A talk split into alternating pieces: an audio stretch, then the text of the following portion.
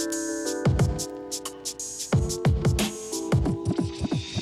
Uh, okay, so today um, we're talking just briefly about live streaming your event uh, with uh, a context of coronavirus. So today uh, we're based here in Canberra, uh, in Lonsdale Street in Braddon, and um, everyone's sort of buzzing around with what to do next, and um, a lot of events suddenly being cancelled across mm-hmm. the country. You know, people going to stop moving, and even the potential for um, you know cities to be locked down in the sense that you know people won't be able to leave, or they won't, or the travel will get um, sort of stopped, especially in the government sort of spaces. So. Um, we're going to talk a little bit today about how you can actually move your event um, into a studio yep. uh, and um, online.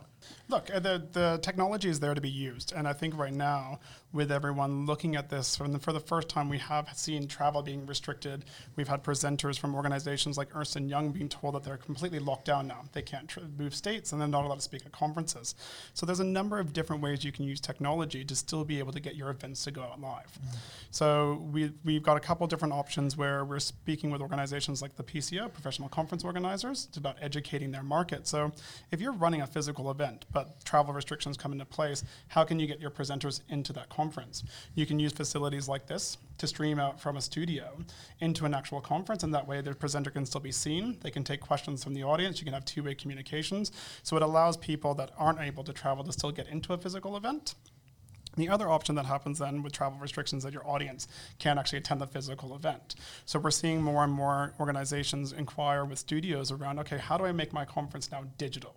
What are the options that I have for a digital conference? And with a digital conference, you can get to do some really exciting things because with a physical event, you're looking at a full day's worth of content. So that could be eight hours you're attending in person. You're not going to do that all in a studio.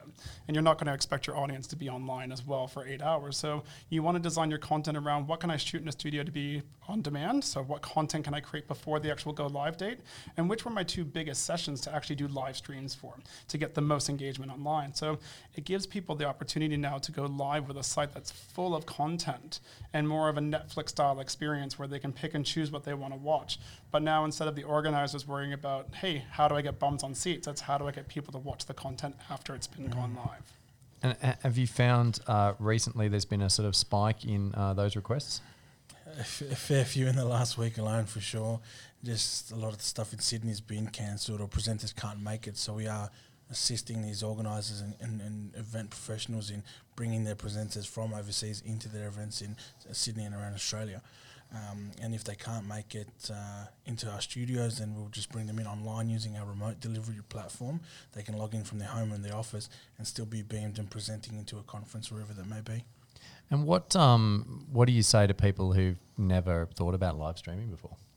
Well, the funny thing is, a lot of these people have they've all confessed to us that they've thought about it, but it was kind of the too hard basket. Like yep. they didn't have to worry about it. There was no real urgency to do it. And now what they've called is exponential learning, uh, where they're having to do this really quickly and become an expert straight off the bat because their directors are coming up to them saying, "Hey, what's our online option?" And so we're having to educate a lot of people very quickly. But I guess, um, but your offering, in, in, a sense, is sort of taking that stress away, isn't it? In it is. Yeah. It is. You want a provider that's going to do a managed service where you can just brief them on what you're trying to do. They're going to give you a robust solution that's going to work with your budget first and foremost. Because a lot of the stuff was unexpected, and so there wasn't a budget for it. So where are you going to find the money? How much is it actually going to cost? But then it's taking away this fear of how are you going to support your online attendees? Can we give them a phone number?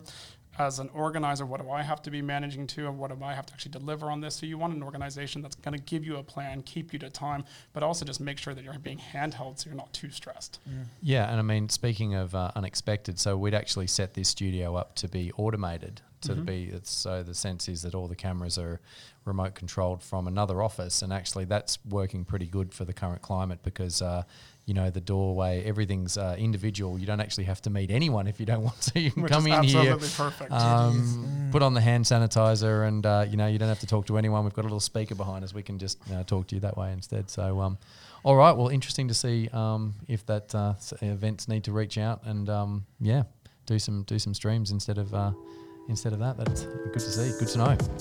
All right thanks guys. Thank you so much. Cheers appreciate it. Thanks for having me